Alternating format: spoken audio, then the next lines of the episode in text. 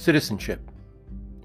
Something we all have, something we all seem to understand, something we all seem to take seriously for granted, as opposed to seriously as a power source. If you research citizenship, you can get all kinds of interesting quotes. But if you just Google citizenship in the Canadian context, pretty much all you get is how to pass the citizenship test. The rights and responsibilities of citizenship are essentially political. Yes, we have the vote. We don't use it very often. We don't use it very effectively. And then there's the things that concern us when we vote. Who do we vote for? How do we vote? Why are we voting? What are the issues that are driving your vote? All those parts of political culture come down to your citizenship. It's individual and it's community. To my mind, the most important part of citizenship is using it effectively. That means we have to be aware, better aware, informed, better informed, engaged, better engaged, and we have to start becoming advocates for those issues, policies, processes, programs that governments put in place, institutions put in place that impact us individually and collectively. That word collectively, very loaded for those on the right side of the spectrum very loaded for those on the left side of the spectrum. But the tension between the personal and private and the public is very serious. That tension should not be one of adversarial and offsetting each other, but one of design.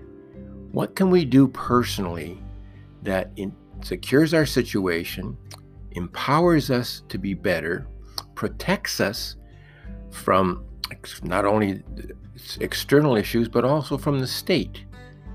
But also what we can do to bring our skills, our time, our talent, our treasure, that means our resources and our resourcefulness, not only to our own personal best interests, but the best interest of the common good. That's where citizenship comes in and becomes very seriously. Some very serious that's something we should engage in. But we do in many ways, but we don't do it as consciously enough, overtly enough, and purposefully enough. In these times of needing to bring truth to power, it's especially difficult in Alberta. Reboot Alberta is about citizenship. It's about helping people as individuals bring their best selves to their own interests, to their own purposes, but also to the greater good. It's not about selfishness and it's not about selflessness. It's about the self. What are you about? What concerns you? What do you know about what concerns you? And what are you doing about those things that concern you? We don't all have to be the same, but we all have to be the same in the sense that we have a purpose in creating a bigger whole, a better whole from our individual participation in it. So, Reboot Alberta will be using this podcast and our blog and some events to help us get to better at being clear about what concerns us as individuals, being better at being aware of what those concerns really mean and clarifying those concerns, and then going to the next step saying, how well informed are we about those things we're concerned about? There's an awful lot of misinformation, disinformation, downright deceits, and lies coming from all kinds of sources. Some of them are malevolent, but some of them are institutional, and some of them are just plain political. People in politics today with power are manipulating us, and they're hiding data from us. They're avoiding telling us the truth because they don't trust us with the truth. So, being better informed is vital. And then, what's your engagement level?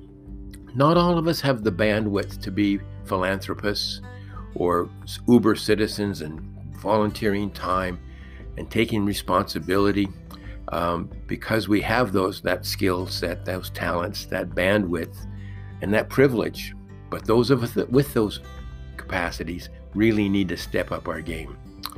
And then you have the other, the next level is what is your advocacy level? What are you doing about things that concern you? Are you just becoming better aware and better informed and sort of going through the motions on engagement? Or your engagement is sincere and voluntary, but you're working within the system, knowing its faults and its foibles and it's and having fears of it and fears for it, but you're not really actively engaged in advocating for change. So you can retweet something and you can put a like on Facebook. You can send a nasty email to a politician. You can show up at a demonstration. All those things are valid, but are they good enough? So the advocacy aspect of citizenship now, I think, is the hardest to do, the, the riskiest to do, and the one that most fraught with failure, but the most important thing to do as well. So when I'm advocating advocacy, I'm not talking about adversarial advocacy. I'm talking about design advocacy. We have to change the system. It's clearly broken from a political point of view, from an economic point of view, or an environmental point of view, and our social cohesion. And that is going to be solved by politics. We hate politics. We hate being associated with politics. But quite frankly, that's a luxury and an indifference and an arrogance we can't afford anymore. We have to be involved politically. That doesn't mean you have to join a political party. But what does what it really does mean is you have to join with others of like minds and start working together to make positive, progressive, pragmatic change.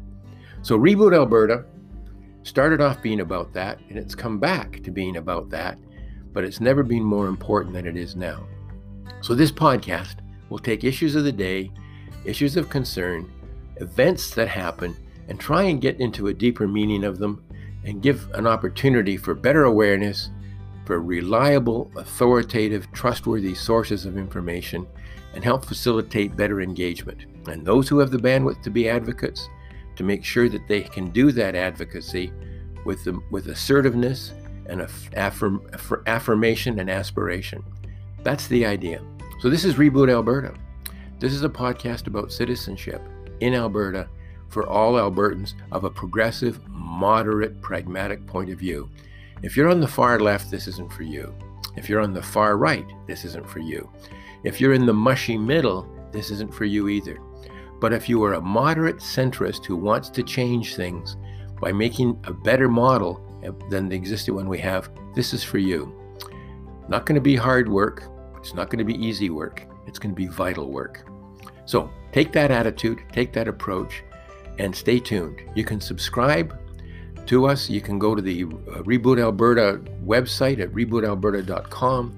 You can follow me on Twitter at Ken Chapman46. And if you're inclined, you can join the Facebook group, a Reboot Alberta Facebook group. But if you do, be forewarned we ask for an email address because we're not here looking at anonymous people sitting and lurking only. We're looking at people who are prepared to engage that we can actually communicate with. Of course, we'll respect your privacy. Privacy is very important these days, and it's being eroded. It won't be eroded by Reboot Alberta. But if you're not prepared to share your Facebook uh, and your email address on Facebook, then that Facebook group is not for you. Quite frankly, Reboot Alberta is not for you either. We're here forming communities of intentionality for a better Alberta using political change and the power of our citizenship and the power of our vote to do that. So, welcome. Hope to hear from you. Hope to have comments from you. Hope to have your engagement and your involvement and, have, and help with your advocacy. Thank you very much. I'm Ken Chapman, and this is Reboot Alberta.